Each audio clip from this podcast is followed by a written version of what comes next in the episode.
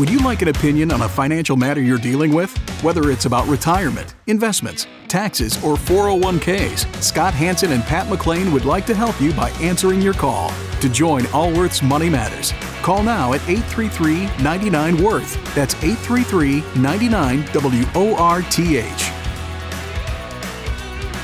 Welcome to Allworth's Money Matters. I'm Pat McClain. And I'm Scott Hanson. Well, thank you, Scott. Scott is joining us remotely today, so if he sounds uh, like he's not in the studio, it's because he's not in the studio. So. Uh, that's right. Uh, it, normally, I'm the one who says hi first and that sort of thing, but um, uh, it, it, in this strange COVID world we're in, I've got um, cold-like symptoms, and rather than coming to the office in the studio, being in a small studio environment, uh, I thought out of abundance of caution, I would record remotely. So that's what I'm doing today. Well, I hope you feel better. Uh, so for oh, I'm, I don't feel bad. I don't oh, feel bad. It's just uh, oh, you just have some cold type symptoms. Well, I hope that it doesn't get any worse because I know. Um, we are located in Northern California, and we've been waiting for snow for years and years and years. We're in the foothills of the Sierra Nevadas, and we have been waiting for a big dump of snow for years and years and years, and it finally happened. Um, it finally happened, and I know uh, Scott, uh, you love to ski, and so hopefully you feel well enough to ski. Um, yeah, well, there's other members in the family that's not necessarily their priority, and coming up to Christmas, it hasn't been much of a discussion. But that's for another topic. This is a financial program where we talk about finances and uh, what's going on in the world, and of course, taking your calls and answering your questions. And it's an honor to be here and and and be with you. And it, I tell you, it, Pat, when you look at um, the inflation numbers that keep coming oh. in, oh, oh, I mean, the wholesale numbers were what about eight percent? Yeah, yeah. I just I read an article yesterday where this one uh, economist was was projecting nine point six percent for the uh, for an annualized inflation index. Um, looking at the wholesale numbers, not the retail numbers, because remember, it takes a while for things to prices to get through a system. It's funny how um, prices increases will get through a system a lot faster than price decreases. By the way, but um, price increases. Um, on the wholesale level have gone up, which means at the retail level they will go up soon. Uh, and it is well. Even the Fed said that the Fed said this. They they they've now removed the definition of trans, transitory, and they call it inflation, and they're planning on having three rate increases next year. Next year, but uh, it's not like we're going to see these prices go back. No, no, no. so whatever the percentage we finish the year out of, of consumer prices, where it's all of us, we're not going to see those prices drop back again next year. No, no. In fact, we should expect more inflation, especially on the food side, as the cost of inputs into farming have gone up significantly. Fertilizer uh, has gone up yeah. at least uh, has at least doubled since last year in many cases, and uh, some large distributors aren't even quoting prices for fertilizer anymore because they're afraid to. Um, to promise a price they won't be able to deliver on. And it's one of the major outputs for farming.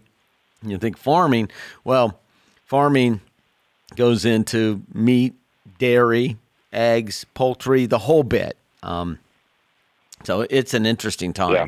isn't it? And what we haven't really seen, Pat, is what impact this is going to have on uh, state budgets because you look at some of the states, uh, Illinois, California, some of these states that have these massive pension obligations that they're way under, underfunded most of these plans have guaranteed cost of living adjustments.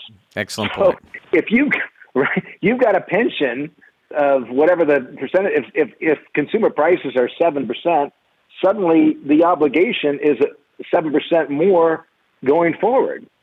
Excellent and, point. And if if inflation remains high for a period of time, I mean, you look at plans that might be 40% underfunded today, they could go to 50 or 60% underfunded. Yeah. It's and and the reality is, uh, it will not be uh, an easy time to get out of an inflationary environment. It is. It will take some. It will take some work. So, um, hey, before we go yeah, to the calls, it looks like we're going to have negative negative rates um, for negative real rates for quite a bit. Oh, quite correct. a period of time. Yeah, correct. We talked about that a couple of weeks ago on the show. I'm going to actually go to the calls. Uh, we're talking to Brandon. Brandon, thanks for joining Allworth's Money Matters. Hey, how are you? Good, Brandon. How are you? I'm doing quite well, thank you. Oh, good. What can I do for you today? Uh, the reason I'm calling is because I'm 28 years old. I live in California. I just this year got to a six figure income. Good I'm looking you. at about 120 net. Okay. And I was wondering if you had any advice for a guy like me looking to make um, some extra income streams and get to that next level. Got it. So let's talk about what you just asked. And by the way, I have uh, four children between the ages of 21 and 26. And so we have lots and lots of these discussions um, about their first jobs. I assume this is your first or second job and how actually how to save. So let's ask let's ask the questions. You said income stream. Do you mean Yes. do you need current income more current income today or are we looking at building wealth? Because there's a difference between the two. I'm looking at building wealth long term. Okay. I uh, was hoping to retire maybe in my 50s and 60s and then go on to uh, like a passion project or something. Got it. Well, let's hope you find that passion project in your current employment before you have to wait till your 50s and 60s. So you're making about 120. You said net. Is that net of taxes? Uh, after taxes, yes. You're making 120. Good for you. Good for you. And your company has a company 401k? Uh, they do, and um, a couple of years down the road, I'll qualify for a pension plan. Got it. Got it. Got it. Got it. So, but so you have a defined benefit pension plan. So I'm going to guess you work for a municipality, a hospital, or a utility. A utility. Okay. yes. That would have been my guess because they're one of the few, those three are uh, the few industries that state, federal government, utilities, and municipalities are one of the few industries left that have actually what are called defined benefit pension plans. So that wasn't a wild guess for me. Uh, you're putting the maximum into the into the company's 401k. Yes, sir. Okay, and you're going 100% stock with that, correct? Yes. You should have nothing other than stock in that. You shouldn't worry about the valuation on a day to day basis. You should only worry about what it's worth when you're 55 or 60 or 65. Um, Yeah. Do you own a home? I do. Um, the home's value, due to inflation right now, rose to about 455. And what do you owe on it? Nothing. How did you afford to pay cash for a home or did you inherit it? Inherited. You did. Okay. And is it, the home going to need any improvements soon? No. Um, the only thing that I might add would be some solar down the road, but other than that, everything is up to date. Okay, and what are you living on on an annual basis? So your your net after taxes and after your 401k contributions 120. What are you living on? So I'm living on about 40 to 60, uh, depending on how how many times I feel like taking the family out.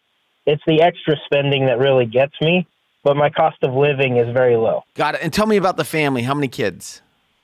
One child, and uh, it's just my wife, myself, and my daughter. Got it. Got it. Okay, and you have life insurance on yourself?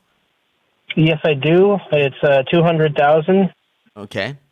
And is it uh, does it carry cash value inside of it or is it term insurance? It's term. Okay, perfect. Does the wife work outside of the home? No, stay Okay. at home. Uh, wanted her raising my daughter. Got it. Got it. You need to buy a lot more life insurance. Um, so Okay. that two hundred thousand may be what you're buying through payroll deduct, um, but you need to buy. If I were you, I'd buy one point five million dollars of term life insurance.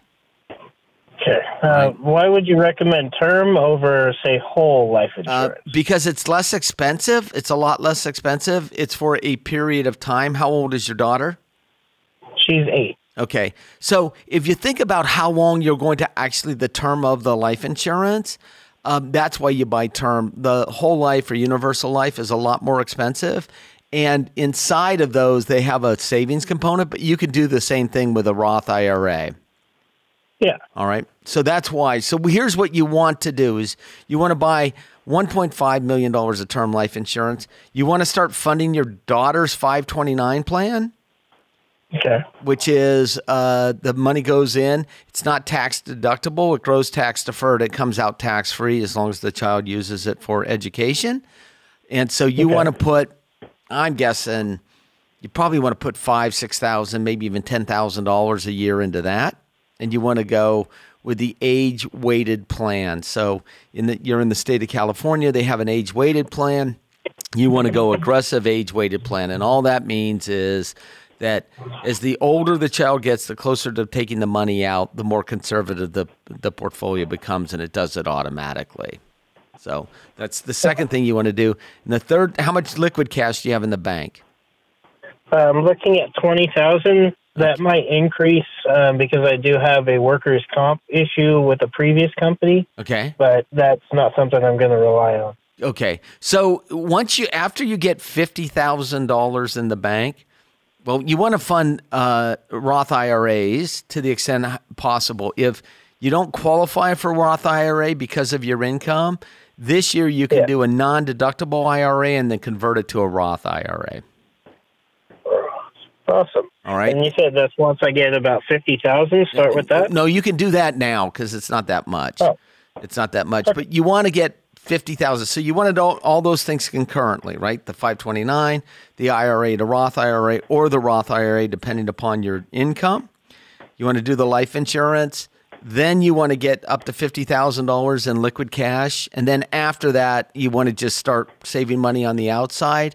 And I would buy the total market. I'd buy the Vanguard total market Wonderful. and that's and you're and you're good to go. But just remember that that maximum amount into your 401k every paycheck for as long as your career goes. When you start getting into your f- early 50s, then we will actually start pulling back the 401k in terms of the equity allocation or the stock allocation allocation to make it a little bit more conservative. Wonderful. But you've done a great job. What a great saver. Um, what a great saver. For the utility, are you an engineer for the utility? I'm not an engineer. I'm more of a line inspector currently, but as I move up, I'll try and go for higher positions. Got it, got it, got it. So my guess is that I'm just going to throw out there. You work for the major electrical utility in the state of California. They have an excellent pension, by the way. Excellent, excellent do. pension. um, in fact, I have a brother that works for the same utility. Um, excellent pension, and um, I gave him the same advice when he started there as I just gave you. Thank you very much. right, I appreciate the call. it. Well, you should be proud, um, proud of yourself, and proud of your ability to save so much money. And um, like patience, patience, patience, and you will have a really, really nice retirement. Thank you very right, much. appreciate the call. Congrats. Bye. Have a great Christmas. We're going to go to, if you'd like to join the show, 833 99 Worth. That's 833 999 or 999 6784 if you'd like to join the show. We're talking with Janet. Janet is on the line. Janet, thanks for joining All Allworth's Money Matters. Hi. Um, I'm calling in because I have just recently retired. And um, I, because in the market, I have been really conservative, um, too conservative probably, and I'm wondering what I should do. Now, at this point, um, I have half of my money um, in stocks, well, um, in a in VOO, and uh, that's in a 401k, and also just um, with like Ameritrade and then I have half my money in cash. Um, so I, I feel like my cash obviously is losing its buying power, but Mm-hmm. how risky do I go at this moment in time, particularly since there's so many unknown variables as to what's going to happen? You read about the market crashing, you read about the market doing great maybe till the end of 22. So And, and I don't know. Janet, how old are you? But what do I do now? How old are you? Janet, wh- what's your age? Um, you know what? Uh, your volume, for some reason, is um, very low. But I think you said, "What's my age?" Yes. And so I, I just started taking my um, my SS Okay. um, the year before, actually, which was a mistake. Before I left, um, I retired, and um, so I, I am 67. Okay. And um, and uh, yeah. Well, so, th- there's one thing you can it, it, that that was that was a mistake. You might want to sit down with a planner and see if it makes sense for we've all you you've already paid taxes on that though, haven't you? Right. Yeah, I got hit bad. Yeah, Got it, got it, got it. on That yeah. was a mistake. Okay. Um, and what are you living on right now? Well, I have rentals. I have Okay. some rentals. I I'm and then I've got my social security check. Okay, and that's enough for you to live I'm on. not- Yeah, I'm not withdrawing anything from um, my savings. Okay, and this stock and cash are they inside of an IRA or a company 401k? I have um, there's about 460 in a 401k but I left at my business, and that was my primary question too. Do I leave it there? It's you know I have it all in. I have a little bit in uh, cash, but most of it's in um, Vanguard. You know, 500, Okay, and and the rest um, I have a I have a I have maybe a quarter or of it in a Ameritrade. That's also in a a VOO. okay, And um, uh, I, I do have one that's just plain stock, but it's not much. And then the rest is in a, a bank account, which and what's the total amount? about thirteen uh, a million three. Oh, a million three. Okay, so um, let me ask you a question. Before you retired, did you worry about the stock market? Did you read Yeah, about I the stock did. market? Yeah, I did. I was always nervously following it. As a matter of fact, I pulled it out just before um, 2020 when it crashed in March, which was good. But then I was hesitant to get back in, so I was late to get the rebound. Got it. Can't time it. Yeah. And how many times have you done that over the last 20 years, pulled it in or out of the market, one, one way or the other? Not a lot, but I did at that point because there was so much chatter about, you know, I was watching Europe and the the COVID issue. Okay. So I pulled it out. Yeah. So right now you have 50% of it in cash and 50% in stocks. So the Yeah. and but you're not living on it, which is the which is the key. So when you think about the stock side of it, and by the way, you shouldn't have it all in the S&P 500, which it sounds like, or most of it in the S&P 500. You should have Right. some mid cap and small cap in there, and you should also have some international in that portfolio. But you, y- y- you're you're in an interesting situation because you actually have time on your side because you don't need to take money out of it, um, but you react to it emotionally, right? Right. Which is you, you know right. Yeah. right, and, Because I'm not earning anymore per se in the workplace unless I go back to work. But so it's scary to you. well, I feel I need to be, and always have felt I need to be a conservative. You know, just probably because I was brought up by a mother who was Well, let, the depression. Right. Yeah, well, that's. I mean, we all we all form our money around things that have happened in our life. So one of the Right. things that you should think about is, okay, if if I'm not taking any income now, when am I going to take income? And will I allow the stocks to actually go through their cycles? Because they will go through their cycles. There is no way around that. They are going to go up and they're going to go down. But we actually don't know when that's going to happen. And rather than time the markets, we want to actually build a portfolio that allows the equity side of the portion or, or the portfolio to actually live through those ups and downs. So, in your So would situation, you recommend like buying some Amazon and, No. and um, Berkshire Hathaway? no, no, no, no, no, no. I wouldn't recommend any single individual holding, um, just because. I mean, for a couple percent, you can. But what you really need to do is actually build a portfolio that's going to last for the rest of your life and an allocation that's going to last for the rest of your life. So, in your situation, it may be 50 50. That sounds about right to me. But you've got to get away from moving in and out of the markets.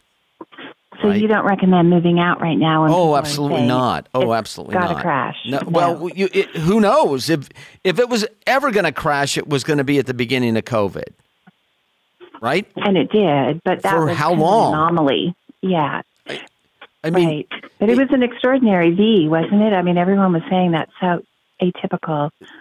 Um, but will it happen again? You know? well, every downturn in the market is atypical in terms of length of time and recovery. That would just happen to be the one shortest one ever.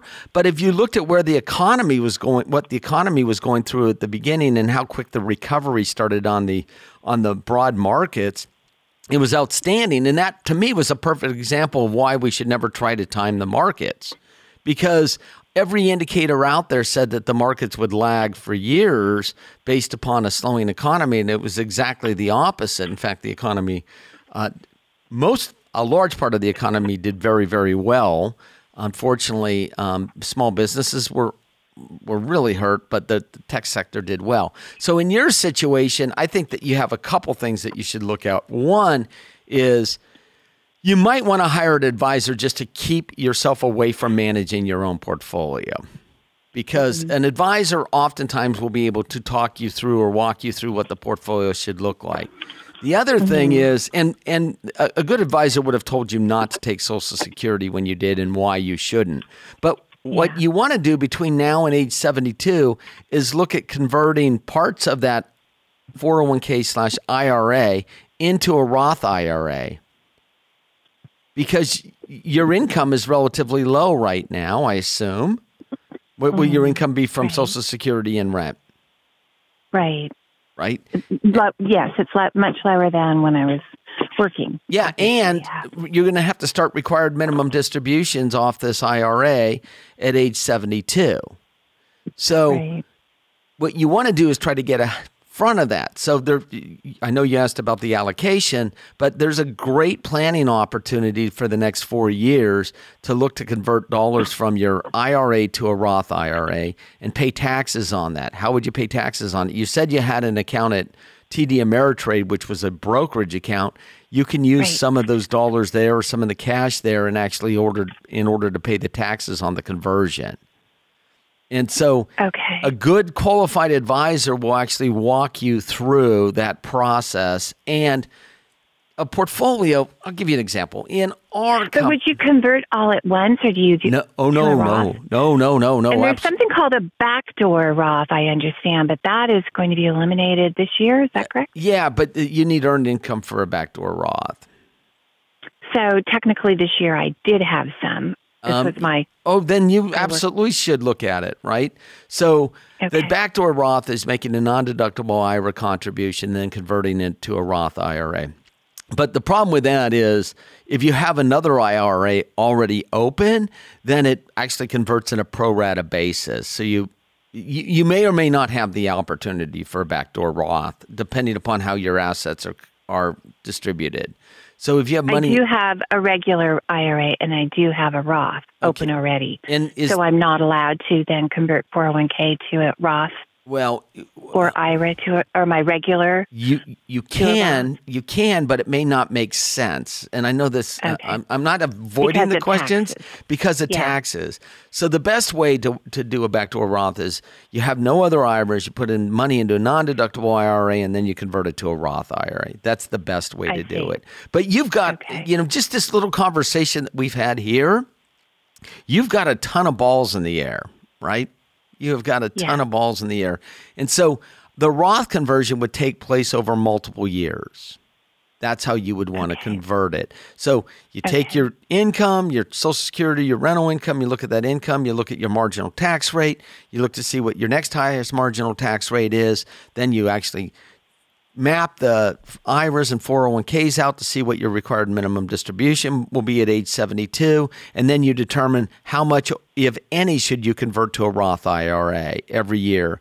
And the reason you're doing that is so that at age 72, you don't go from the lowest tax bracket to the highest tax bracket in one year because you didn't do some pre planning.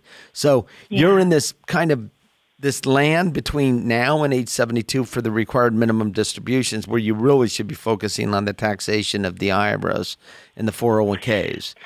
Um, and so when you find a financial advisor to help me figure this out, um, do, is there any particular um, qualifications I should look for Yeah, you- within that person to know this tax issue? Yeah, um, well, actually, uh, tell them your situation and see how they answer. And if they actually say, well, you should consider this, this, and this, and this is how we're going to do the analysis, then you're probably at the right place. Yeah, because I have spoken um, some time back, a couple of years ago, with someone. They never mentioned taxes, and we're really pushing annuities. Yeah, no, that wasn't It a financial just a sale. advisor. That was a salesperson. Seemed to be. Yeah, yeah. It- annuities should never come up in the conversation for you. Never come Okay. up. So anyway, that's what my recommendation is. Unfortunately, I have to go. Have a That's great okay. uh, Christmas, Janet. Appreciate the call. You too. You bet. You too. We've been listening. You've been listening to All Allworth's Money Matters. We'll be back right after this.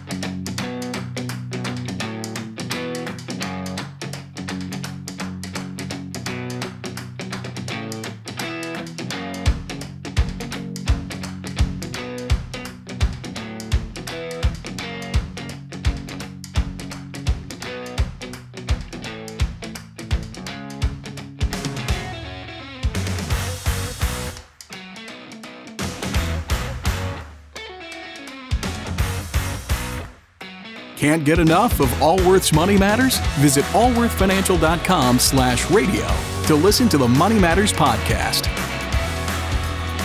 Thanks for uh, joining us. Allworth's Money Matters, second half of the big show. And I'm Pat McClain. That's right. Scott Hanson. Um, glad uh, Evan's being part of this. And um, hey, just before we go back, uh, we've been on. I don't know how many years we've been broadcasting on KOA in Denver. Uh, five or six, seven years, maybe. I don't know. Um, but unfortunately, we are um, we are we're not going to be on terrestrial radio going forward in in that market. So we will be continuing to be broadcast on our other markets, but um, we we have many more listeners via podcast these days, and sometimes there's just changes with uh, formats and whatnot. So just letting the if anyone in Denver who's listening to this on the radio, you can find us at Allworth Financial's Money Matters um, wherever you listen to podcasts, and um, go ahead and subscribe, and then it'll get dropped to you each week uh, when we record. Yeah. So there we go. Actually, you know, Scott, Easy peasy. it's easy. I went and read, I don't know why I did this, but I went. you read lots of weird stuff, what are you going to tell me? No, no, I read the rev- I read the reviews of our podcast. There's over 500 reviews of the podcast, but naturally, um, I just read the ne- the ones that weren't 100 percent positive. yeah, naturally, and Uh, um, uh, the, the, the, the common complaints were we talk over each other sometimes. That's fair enough. We do um, because we both have uh, opinions and oftentimes strong opinions about certain things. So we want to share them and it causes us to talk over. But the ones I got a kick out is that we were super conservative and that we're helping people save money on taxes. And because of that, we probably didn't care about things like Social Security or Medicare or uh, or other people because we help people save money on taxes. no, come on. Of course we do. Like this is the. I don't make the rules of the game. You don't make the rules of the game. Congress and the administration, they're the ones who make the rules, right? Yes. ever changing, and you would be a fool to live your financial life with having no regard of what the tax implications are going to be for your decisions. That's right. That's that- right. That's like sitting and playing a game of Monopoly with the kids and saying, "Oh, I'm, not going to worry about what I'm supposed to do. I'm just going to roll the dice and see where it takes me, Yeah. and not, not never buy never buy the houses or the hotels." or, or not make any strategic moves, right? And so, anyway, I thought I would just share that with you. I don't know if you've ever read any of the reviews from the show, but I took the time um, to just go and read uh, the negative ones. So, um, Yeah, that's good. Good for you, Pat. Read the negative reviews, and uh, it's not going to make any difference in how we do the program. Because we've been doing the program 26 years, and uh, look, if you don't like it, you don't have to listen to it. that's what that was where I ended up. There's too. plenty, plenty of financial podcasts, plenty of financial programs out there. A lot of them are trying to sell you something, but you know, whatever. So. Yeah. Hey, let's um, let's go to the calls. I think we got our systems working a little bit better here because I'm uh, working remotely. But let's uh, let's go and talk with Tom. Tom, you're with Allworth's Money Matters. Hi, guys. Thanks for taking uh, these calls. Your program's great. Thank you, sir. Um, my question is that I've got a uh, uh, my wife and I are, are about to retire. Uh, she is 57, retiring from 30 years service with the federal government. So there's a pension and a, uh, a good TSP there. Um, I'm 61. I'm going to work one more year. My wife retires the end of this year. I'll go one more year, and then I'll be 62 when I retire. And we also just recently sold a rental property, and we're going to. Uh, I'm wondering what to do with those funds because we have a, a net payout from that sale of that property over a little bit over 200,000. Do you owe anyone any money? We do. We have uh, in our own real estate. We have a 450,000 note on three and a quarter percent on our primary that we took out recently to purchase a vacation home. And we have an inherited property that my wife had from the passing of her father that she took a 275,000 at also about three and a quarter percent, and that's a rental property. So, uh, what the, your primary residence? What was the mortgage balance before you refinanced it? Uh, it was zero. We actually recently Okay. took this note out to pay off the remainder on that one rental that we sold, and also pay off uh, you, uh, or purchase the prop the vacation property down in Baja. you, you yes, you, you, most likely don't have a, a you're- you're most likely not able to deduct the interest on that primary residence, unless you Um, had unless you had a mortgage balance of that size before. No, we didn't have it before, but uh, oh, I thought we'd be able to uh, write off the interest on it because it's a primary residence. No, they limit that. so, What is the limit? A hundred thousand? well, now it's not even uh, it's seven hundred fifty thousand Well, on original purchase, but then it Yeah. comes down to whatever your original loan balance was, and they used to allow you to take up to hundred thousand of home equity, but the the law's changed on that now. So Ah, it's um, okay. I would take the money and p- apply it against the mortgage, and I'd refinance that mortgage in a fresh thirty-year mortgage, Do you plan Or- on? Okay, but I, or even look at. Uh, yeah, you're not going to get the same kind of mortgage in Baja. Never mind, it's out of the country. Yeah. So the which is probably why you actually leveraged uh, your primary residence, which might have been the right prop- thing to do. Property in. What are you going to do with this rental property that your Um, wife inherited? we're probably going to sell that next year. And what's the value of that rental property? Right now, about uh, six hundred. So I when did she inherit it? Um, actually, officially last year. Okay, so you're not going to have much capital gain either. I, so I like where No. you're going with this, Scott. So if you put that money down on the mortgage, I wouldn't Don't refinance. refinance. You got some more cash coming a you year have from more now. cash coming in. Take the proceeds from the sale of the rental property, pay off your primary residence, and you're all you got a, a home that you own outright and a vacation home you own outright. And with your TSP and your great savings I over all it. the year, you'll be great. Okay. So I would All just right. go ahead and take that the proceeds and apply it I against mean, you're your primary. You got enough cash to pay off all your mortgage. Perfect. Yeah, I mean that's. Uh, I was I was a little hesitant to go that deep into the vacation property. My wife really wanted to do that, but it was I Happy hoping to wife, go happy life. debt free. Yeah, you'll Huh? be debt free. Yeah, yeah, Yeah, yeah. Happy wife, happy Okay. life. that's right. And and what and we, are you going to live there more than six months out of the year? Uh, it's going to be six months in our primary and six months in the vacation. So it's going to bounce. You know, we're going to. The goal is six months in each. All right. Well, talk to your uh, of, uh, your tax advisor about Mm-hmm. establishing residency. Right. Yeah, the best way to Right. structure that. The best way to structure Tax this. it. Yeah, because I know, can't you? If you can document six months of residency, you can call it a primary. right? Mm. Talk to your tax advisor. Yeah, usually Okay, you gotta do. you, you gotta really make it look like you're leaving. Yeah. because you're in California. Yep. Yeah, you got to make it really make Yeah. it. You actually have to move. Yeah. Right. You have to you have to get a whole new set of friends down there. You got to pretend like you like them. You learn Spanish. Right. Yeah. You got to learn how to fish. Well, and I, we do fish quite a bit, as a matter of fact. That's part of why we're winding up down there. You're in the right place. yeah, for you. Yep. All right. Appreciate. And by the way, like second homes, um, they may not be the best from a financial standpoint, but if you can afford them and you use them, great. Right? We all make choices with our dollars.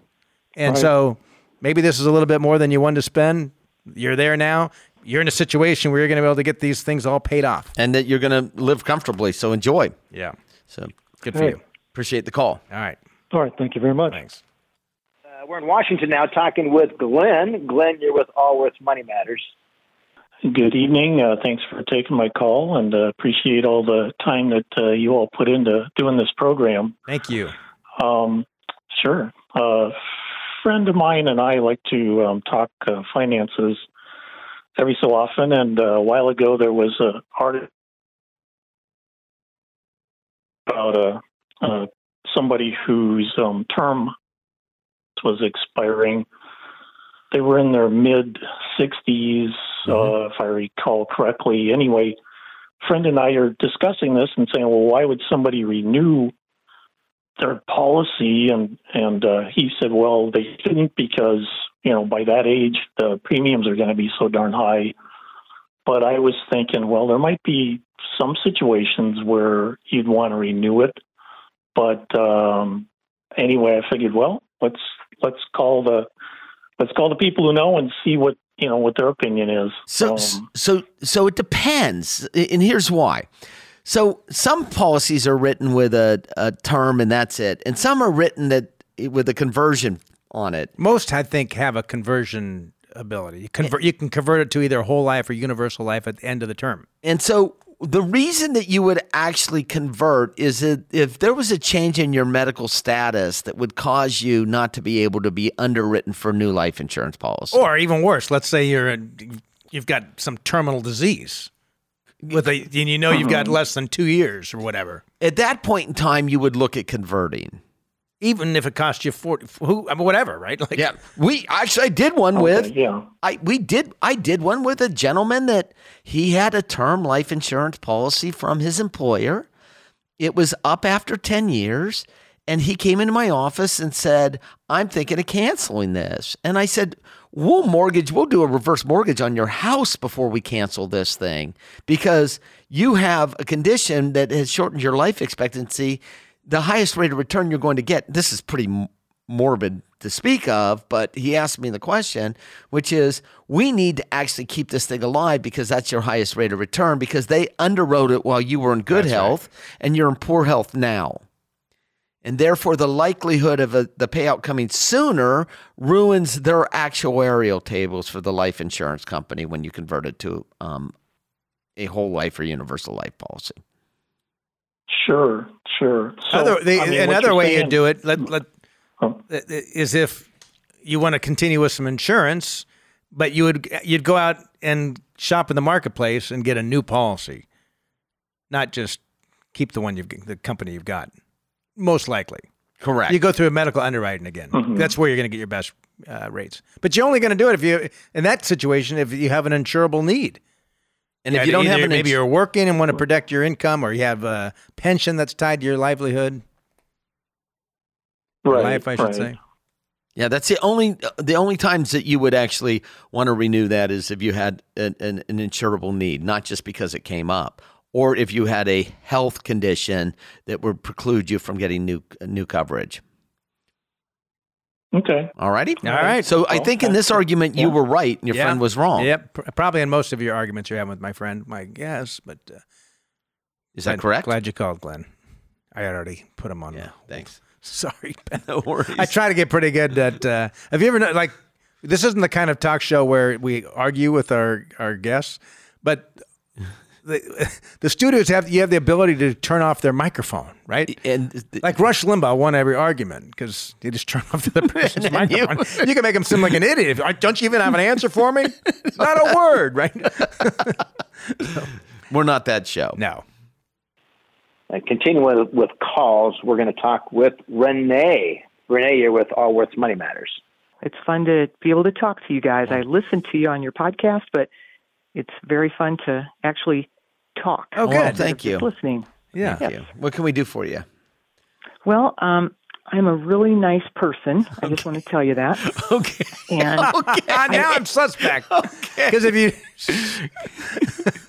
I, you I have a hard. Do you think the I have a Pope hard- says believe me?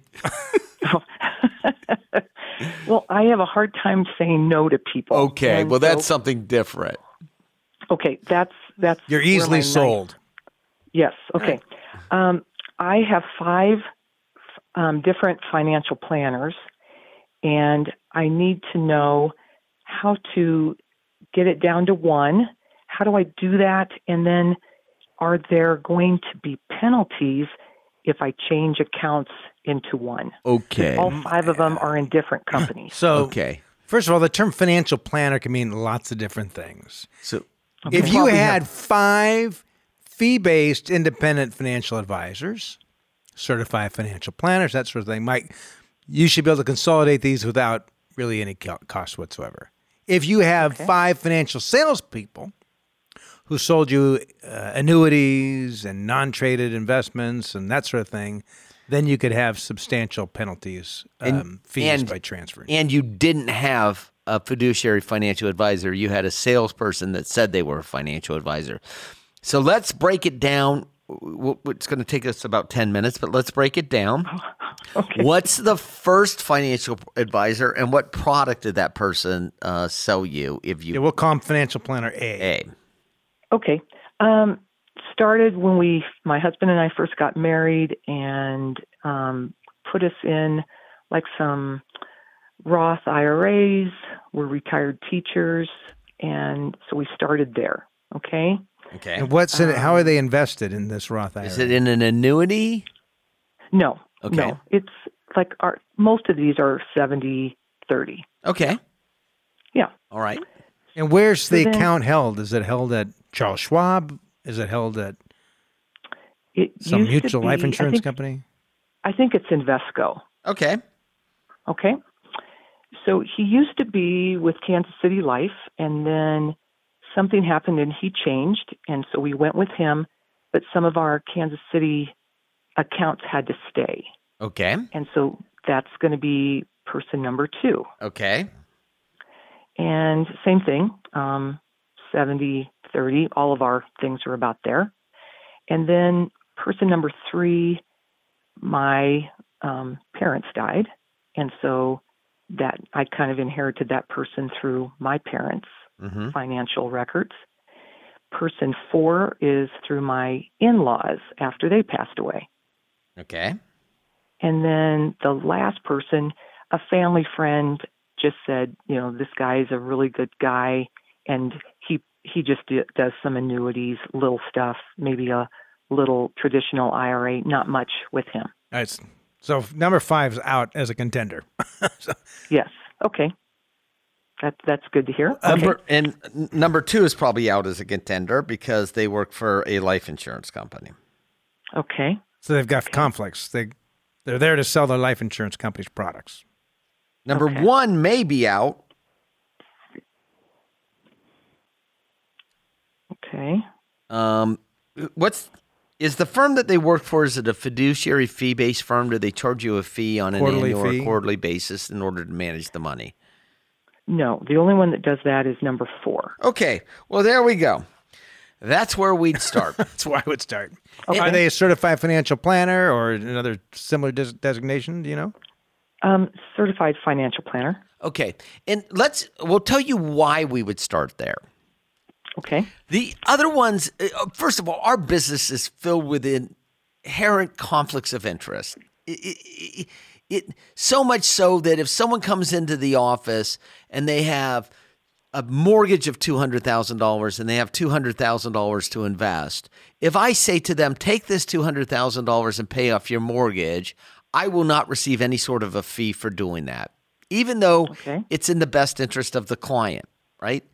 And so, Which is why sometimes advisors will just take the money. And matter of fact, oftentimes they'll encourage people to take loans on their securities because they make money, make, make doubling up. right? Or take a mortgage out of your house in order to invest it.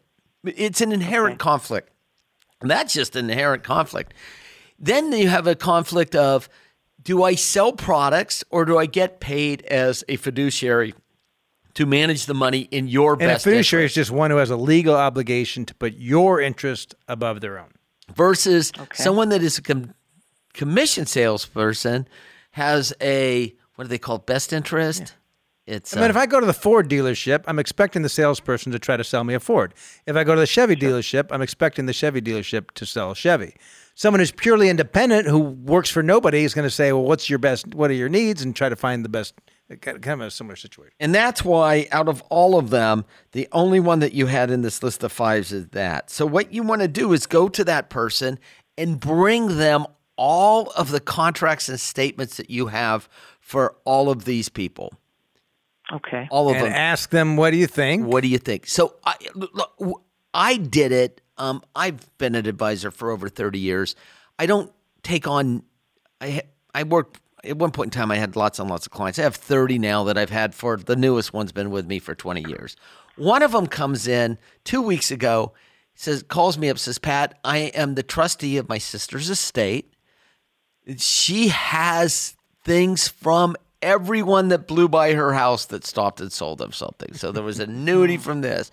There was a mutual fund from this. It was this, this. They come in So with like this, a Kirby, Kirby vacuum cleaner as well. it, it's got it was uh, individual stocks that were worth five hundred dollars, an annuity that had one hundred and sixty thousand dollars in it. All these things. So we sit in a room, client service person with me. We go through each one of the files. Sell this, roll this one over, liquidate that, this, that, this. Looking at all the surrender charges and tax implications in any of the moves. Keep this one until she dies. We'll receive a step up in basis we it took us over an hour to go through all of the statements and that isn't even starting the paperwork the paperwork will take 15 hours Wow. Um, Okay. The- you need to you need to do that And it'll make your life so much simpler once it's done. you only have Yes. to communicate with one person you know that they're going to charge you a fee typically how much have you added all this up how much money would there be in all these accounts approximately Probably eight hundred thousand. Okay, so you could expect that they're going to charge you between nine tenths and one point two five percent of Okay. that on an annual basis. That's what you're going to charge. They shouldn't be charging you any transaction costs, anything like that, and they should be telling you how often they're going to meet with you. They should. You should ask for a full financial plan to make sure that you you know how to take the money out over time. What are the things you're missing? Should you pay off mortgages? Should you be gifting money to kids? That sort of thing. So ask for a full financial plan from this person.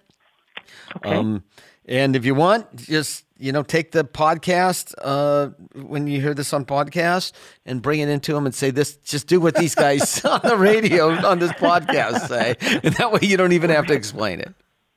Sure. Okay. All righty. That makes a lot of sense. Yeah, it'll be a lot less more complicated than I, I want it to be. And when you So said you're a nice person, I was afraid you were sold a bunch of garbage. You weren't. It's just that happened to be there were different uh, situations occurred in Yeah. life. Yeah, you actually th- th- there was a couple in there that I'm like, yeah, well, you'd have to dig into Only that. one you kind of bought just because you Yeah, out of a relationship. or Yeah, but but it, it- Right. it- and there may be surrender charges on some of it, and the advisor will say, well, maybe it makes sense to hold this for another two, three, four years and then Yep. move it over, or maybe it makes sense for you to pay the surrender charge. But it, it, you, Okay. it, it's it's not that big of a deal. You've done fine. The most important thing you did is that you saved money and you didn't make some terrible mistake.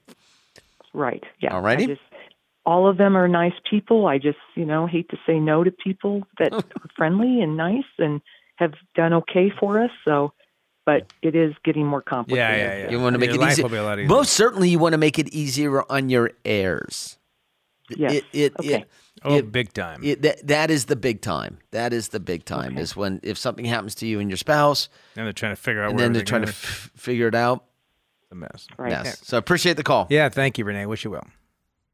And Scott, in this last, we've got about oh three and a half minutes left. I, I wanted to I wanted to talk to you about um, Bitcoin. I was at um, my brother's house, and uh, he has uh, three children, but two of them I was having dinner with, and they're in their late twenties, early thirties, and we were having a discussion about cryptocurrencies, and they all admitted to me that they invested a little bit of money in crypto, and as they said, you know, it's kind of the flyer in the portfolio, the thing that um, that they don't expect much from. They realize it's tons of vol. It's it's got tons of volatility. If it does well, it does well, and they're happy. And if they lose it, they they get it. But I went and did a little bit of research, and I was thinking to myself, I wonder how many cryptocurrencies there are in the world right now versus regular currencies. And I found this actually okay. right. How many? How many? How many regular currencies were there? Uh, according to the United currencies were there? Nations, according to the United Nations, the United Nations recognize 100 approximately 180 currencies. So right now they say Oh, 180 goodness. currencies, right? I thought it would be actually higher than that. Did you think it would be lower or No, I think it'd be lower because a lot of a lot of are on the dollar. Yeah, they're they're they're dollar. As are the, the um, cryptocurrencies are trying to peg themselves to the dollar too.